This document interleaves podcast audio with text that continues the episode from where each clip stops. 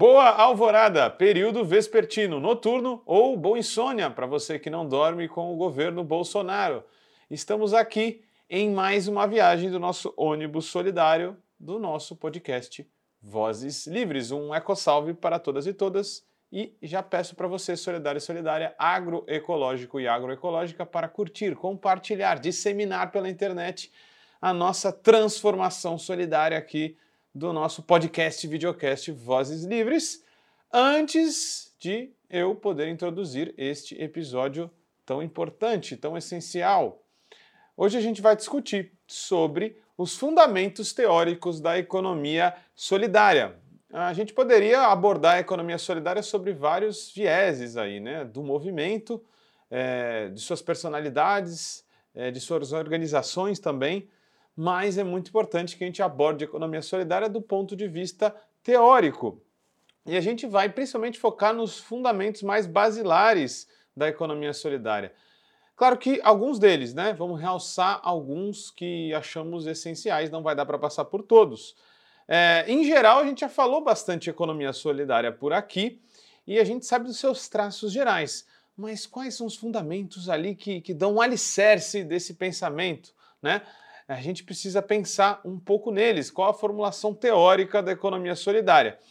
Uh, a gente não quer focar nisso, na história da economia solidária por aqui, mas é bom lembrar que a economia solidária, enquanto movimento, se consolida já, tem seus antecedentes ali nos anos 80, uh, ah, através, por meio dos militantes da Igreja Católica, por meio daquela corrente de esquerda da Igreja que se guiava e formulava a teologia da libertação, as comunidades eclesiais de base uh, davam organicidade para os trabalhadores e trabalhadoras precarizados das periferias, que passavam fome, passavam por imensa vulnerabilidade. E as comunidades eclesiais de base também os organizavam em coletivos, em redes, né, de forma cooperativa para produzir bens e serviços para mitigar a pobreza pela qual esses trabalhadores passavam. Tudo amadureceu mais tarde, é claro, e foi em 2021 que aconteceu o Fórum Social Mundial. Foi ali que a economia solidária criou mais força. O fórum, que tinha como slogan a bela frase, um outro mundo é possível, foi ali um grande momento de gestação da economia solidária como um movimento maior de mais força no Brasil. Foi uma forma, um trampolim, um momento de pegar energia para que o movimento e vários empreendimentos econômicos solidários que depois ficariam muito conhecidos tivessem seu ponto ali de ignição. Um deles foi a Justatrama, por exemplo. Né? Vocês vão ver aí a foto é, das sacolas da Justatrama. A Justatrama é um empreendimento econômico solidário que formou uma das grandes militantes da economia solidária, que é a Nelson Nespolo, também formula sobre. Eles entregaram, né? esse empreendimento entregou em 2005 dezenas de milhares, cerca de 60 mil sacolas é, é, de algodão para aí é, servir como um, um, presente, aí, uma lembrança também para colorir esse momento que foi o Fórum Social Mundial. Mas para além assim dos momentos históricos dentro da economia solidária brasileira, a gente tem que ir para nosso ponto chave, que é a formulação teórica de, dela, né? E como não poderia deixar de ser, a gente vai ter que passar sobrevoar o pensamento de Paul Singer. Paul Singer quem pegou a piada bilíngue? Bom, ele não é o único formulador da economia solidária. A gente poderia mirar, por exemplo, no José Luiz Coradio, que é um argentino que também formula muito sobre, ou na própria Nelson Nespolo, que é uma das mulheres aí que escreve, inclusive tem livros publicados sobre economia solidária. Mas como talvez o Paul Singer seja o personagem central dela no Brasil, vamos focar muito no seu pensamento um dos pilares principais para a gente entender é o socialismo utópico. O Paul Singer vai ter uma crítica acentuada das concepções marxistas ortodoxas. Ele é muito crítico da ênfase da tomada do poder político como estratégia única e central. É, e isso a gente vê em uma das primeiras passagens dos seus grandes livros, o que eu tenho aqui em minhas mãos, uma utopia militante. Este livro surgiu da preocupação de reconceituar a revolução social socialista e de reavaliar suas perspectivas e possibilidades, face às vicissitudes do capitalismo e do movimento operário nos anos finais do século e do milênio. A preocupação se origina no fracasso histórico da tentativa de alcançar ou construir o socialismo através da estatização dos meios de produção e da instituição do planejamento centralizado da economia. Então esse é um ponto basilar aí, o Paul Singer, ele vai ressignificar e vai tentar enfrentar algumas críticas até injustas feitas contra o socialismo utópico, né? Vocês lembram bem que o socialismo utópico é, apanhou bastante naquele livro do Engels, é, do socialismo utópico ao socialismo científico, né? Colocando quase como uma coisa tonta, boba, né? Mas dentro do pensamento do Paul Singer, o Robert Owen é muito reivindicado, né? É, que ele foi também muito mal entendido pela esquerda, é, que não capta muito bem algumas críticas feitas à época a ele, que eram endereçadas de forma até jocosa, mas aquilo era um debate político efervescente, né? Inclusive o Paul Singer diz que ele era muito respeitado por Marx, inclusive, né? Ele foi um dos grandes defensores do cooperativismo. O Owenismo, que a gente pode dizer assim, esse movimento que ali concomitante nascia ao lado do sindicalismo moderno, havia um conceito formulado chamado aldeias cooperativas. As aldeias cooperativas seriam compostas pelos trabalhadores que sairiam da pobreza produzindo de forma comum, de forma cooperativa, morando em comunidades e a partir da produção de seus excedentes trocariam é, coisas, trocariam produtos e também as aldeias cooperativas, desculpa, se intercambiariam, né? intercambiariam entre si produtos e serviços, o que constituiria já uh, um conceito que posteriormente seria conhecido como o da intercooperação. Então, o Owen foi essencial no pensamento de Paul Singer e essencial para pensar uma corrente socialista fortemente cooperativista, mas de um ponto de vista revolucionário mesmo, né? E o Robert Owen, de fato, criou é, experiências cooperativistas muito interessantes. Uh, mas o resultado da sua militância, que o Paul Singer muito coloca, foi, na verdade, a criação do cooperativismo moderno, que só aconteceria, na verdade, no final da sua vida, pois foi em 1844 que a Sociedade Equitativa dos Pioneiros de Rochdale seria criada, tá? Então, em 1844, e apenas 14 anos depois, o Robert Owen viria a falecer. Aí seria um marco da economia solidária, né? um marco do cooperativismo moderno, essa cooperativa que teria também uma experiência muito profunda, que envolveria cooperativa de consumo, que depois é, migraria para cooperativa de produção, cooperativa de crédito e até cooperativa de educação. Mas vamos para a treta aqui agora, né? Demos um breve panorama, já colocamos alguns pilares do pensamento, né? O socialismo utópico muito mais presente é, nessa formulação do Paul Singer. Mas tem uma questão para a gente discutir aqui agora, né? Pelo fato de haver solidária no nome da economia solidária e por muitas das pessoas que se organizam por dentro da economia solidária serem os trabalhadores mais pobres, muito precarizados, né? muitas vezes catadores, né? A economia solidária é muito atrelada à ideia é, da cooperativa de catadores. A, econo a, economia solidária, ela é erradamente confundida com caridade, né? A gente pode imaginar por quê, por causa do termo é pouco discutido. Então ela não tem o caráter revolucionário dela compreendido. Mas em 2008, né, a gente chama por uma passagem que o Paul Singer é, fala ali, diz em Socialismo ou Barbárie, que está aqui na nossa prateleira organizado pela Isabel Loureiro, né, também uma especialista em Rosa Luxemburgo. É lá que o Paul Singer diz. Na minha cabeça, economia solidária e socialismo são sinônimos. Agora, por motivos táticos, eu tendo a falar mais em economia solidária, mas falo em socialismo nas discussões do PT. Aqui é que a gente afirma com toda veemência que a economia solidária tem sim como fundamento teórico alguns pensadores e formuladores das correntes do comunismo e do socialismo. E o Paul Singer, apesar de parecer um senhorzinho fofo, como vocês veem na foto, né, e de fato tem um, um, perfil meio fofo mesmo, né, um cara muito simpático, muito gentil, sempre foi, né?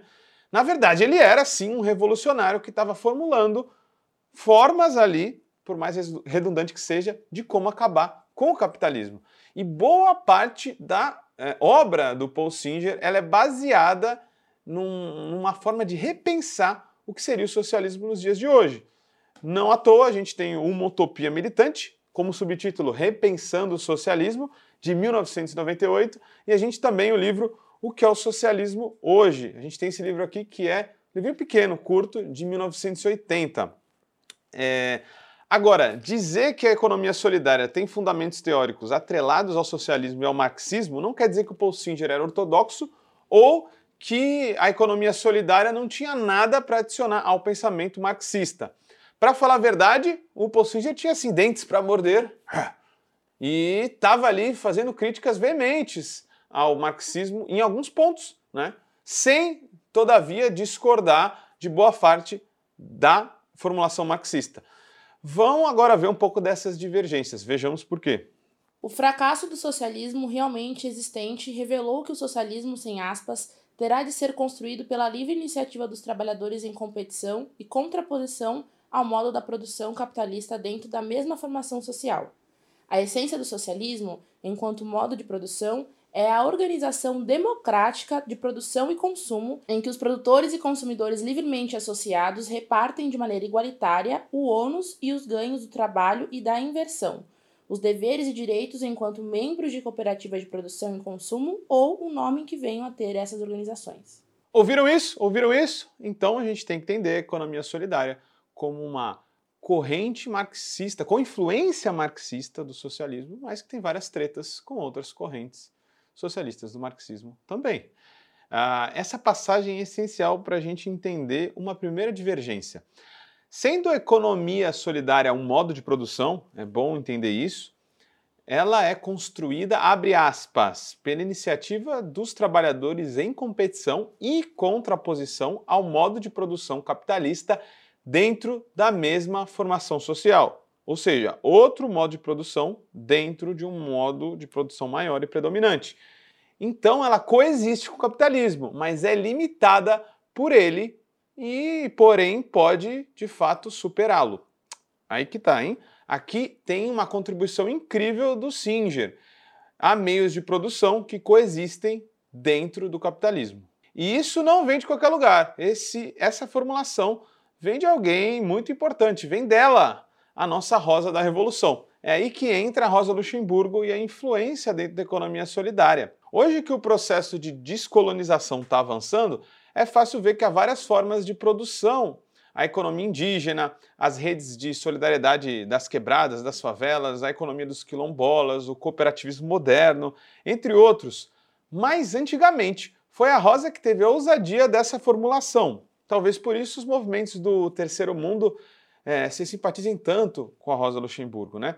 A Rosa, longe de ser tapista, dizendo que o modo de produção substitui totalmente outro e é preciso passar por uma etapa para ir para outra, formulou uma, uma teoria e uma, um, um conceito que via vários meios de produção coexistindo sob o capitalismo. No interior de cada país industrial europeu, a produção capitalista reprime constantemente a pequena produção camponesa e artesanal. Ao mesmo tempo, ela integra todos os países menos desenvolvidos da Europa, todos os países da América, da Ásia, da África, da Austrália à economia mundial. Tal integração ocorre de duas maneiras: pelo comércio mundial e pelas conquistas coloniais. Ambos começaram juntos, desde a descoberta da América no final do século XV e se expandiram ao longo dos séculos posteriores. O apogeu desses processos ocorre, sobretudo, no século XIX e continua a se desenvolver comércio mundial e conquistas coloniais agem conjuntamente e colocam os países capitalistas industriais. Comércio mundial e conquistas coloniais agem conjuntamente e colocam os países capitalistas industriais da Europa em contato com toda a sorte de formas de sociedade em outras partes do mundo, com formas de economia e de civilização mais antigas, economias escravagistas rurais, economias feudais e principalmente economias comunistas primitivas. Essa linda passagem da Rosa é do livro Introdução a economia política. a mina dava aula mesmo, né? Paul Singer também se inspirou em outras passagens da Rosa Luxemburgo, né? E a gente tem outra passagem essencial no livro Acumulação de Capital, onde a Rosa mostra que o capital precisa de territórios não capitalistas, ou seja, algo fora de si mesmo, para acumular. Nas próprias palavras da Rosa, abre aspas, a acumulação capitalista depende dos meios de produção que são produzidos de modo não capitalista. Ha! E aí a gente tem uma questão muito importante, porque nas crises do capitalismo, muitos uh, teóricos só apontam que, na verdade, o que aumenta é a exploração do trabalhador, mas, na verdade, a absorção de novas commodities, que eram bens comuns, para dentro do capitalismo, novos territórios e até nova força de trabalho. É por isso que hoje até o ar está sendo comercializado, né? a água está sendo privatizada. Então a Rosa já percebia a exploração da natureza também, né? sempre novas coisas que estão para fora do capitalismo sendo inseridas e tornando-se mercadoria, como o trabalho, por exemplo. Então, é, dessa forma, a economia solidária ela é, ela é um modo de produção que nasce com as cooperativas modernas e que pode superar o capitalismo, como a gente já falou, destoando bastante da ênfase estadocêntrica e estatista do socialismo. E aí a gente vai para outra divergência, né? A autogestão de um lado e o estatismo do outro. A economia solidária ela põe ênfase em passar o mais rápido possível e assim que houver as condições, os meios de produção para a mão dos trabalhadores. É, a ênfase não é então somente e principalmente conquistar o poder do Estado, e muito menos partir da perspectiva etapista, que a gente tem que estatizar tudo para que só depois a gente passe os meios de produção para a mão dos trabalhadores. O Paul Singer chega a dizer sobre a Revolução Russa que, na verdade, ela não chegou totalmente ao seu objetivo socialista, porque não entregou, de fato, os meios de produção na mão dos trabalhadores. Esses erros teriam sido cometidos em parte por um reducionismo do Marx e Engels. É, o cara sai na mão com Marx e Engels também. Esse último, aliás, ele tem fortes passagens, né, o Engels, sobre uh, uma possível dissolução do Estado com o processo revolucionário acontecendo. Então, nesse sentido, tem uma boa passagem do professor no livro A Economia Socialista. O reducionismo de Marx e Engels teve consequências quando, na União Soviética, se tratou de aplicar à realidade as fórmulas do socialismo científico. Os meios de produção foram efetivamente estatizados, mas desse primeiro ato do Estado, como representante autoassumido de toda a sociedade, não resultou o perecimento do Estado, mas ao contrário, seu crescimento monstruoso.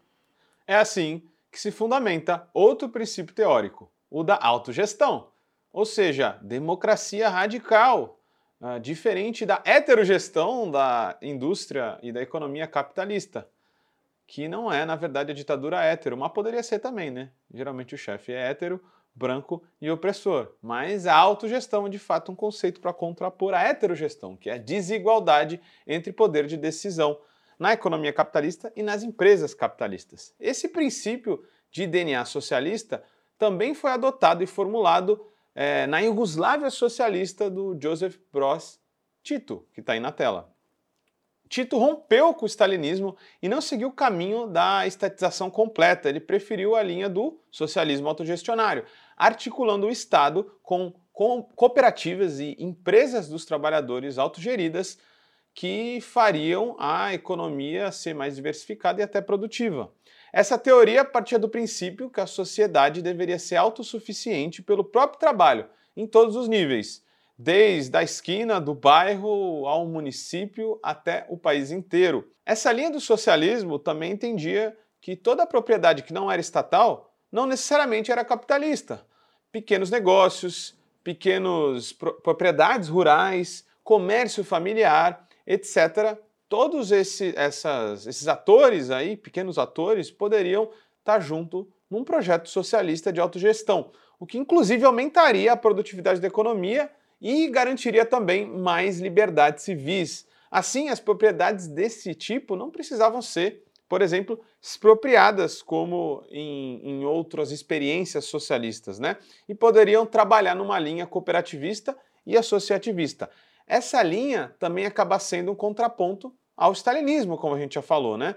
Há muitos, como Paul Singer, por exemplo, que aproximam, pelo menos o começo da experiência, onde ela foi mais criativa, né, mais cheia de vida, aos pensamentos de Marx é, sobre a Comuna de Paris, por exemplo, com aquela experiência dos trabalhadores de forma descentralizada, gerindo as suas empresas. Pois é, galera, esses foram alguns dos fundamentos teóricos da economia solidária que a gente apresentou aqui hoje. A economia solidária, a gente não pode esquecer, só para revisar, se entende como um modo de produção que convive com outros dentro do capitalismo, pelo qual ela é limitada, algo que o Paul Singer acertadamente buscou na Grande Rosa Luxemburgo. A economia solidária é sim uma corrente do socialismo. Ela critica as estruturas capitalistas e é convergente com as outras correntes do socialismo que postulam que os meios de produção têm que sim estar na mão dos trabalhadores. Porém, a divergência é principalmente no etapismo, a ideia de que tudo tenha que ser estatizado para que só depois talvez venha para as mãos dos trabalhadores. Nisso, o Paul Singer cutucou até o, o Lenin, hein? Veja bem. E vou deixar uma passagem do Lenin para a gente fechar por aqui. Enquanto eu mando, né, para todos vocês, aquele eco salve e um até a próxima. Derrubamos o domínio dos exploradores e muito do que era fantástico, mesmo romântico, mesmo banal, nos sonhos dos velhos cooperadores está se tornando agora límpida realidade. Com efeito, uma vez o poder político nas mãos da classe operária e uma vez que este poder político possui todos os meios de produção, a única tarefa que nos resta é organizar a população em sociedades cooperativas. Com a maioria da população organizada em cooperativas, o socialismo que no passado era tratado legitimamente com sarcasmo, desprezo e desdém por aqueles que estavam corretamente convencidos de que era necessário travar a luta de classes, a luta pelo poder político, etc., atingirá seu objetivo automaticamente. Como todo trabalho independente, esse podcast pode estar por um Trix, ops, um Pix, ou melhor, um Tris, sem o apoio solidário de seus ouvintes. Portanto, se você já se divertiu conosco, se enriqueceu, se informou, ou se fomos apenas um passatempo para você, nos ajude para que continuemos existindo. Sem financiamento, sem independência. Portanto, ajude o Vozes Livres se tiver consciência. Isso pode ser feito pelo nosso apoia-se barra podcast Vozes Livres ou pelo Pix, pelo e-mail podcastvozeslivres.gmail.com, escrevendo no assunto a palavra Vozes. Nos acompanhe nas redes sociais, arroba Livrescop e arroba Livres Produtos do Bem. O Vozes Livres é um podcast realizado pela Rede Livres e financiado pelo Sindicato dos Químicos Unificados de Campinas e Região e pela Federação dos Trabalhadores do Ramo Químico do Estado de São Paulo. Produzido coletivamente por Guilherme Prado, Vitória Felipe e pelo coletivo Orvalho Filmes, composto por Eduardo Ferreira, Gaspar Lourenço e Guilherme Bonfim.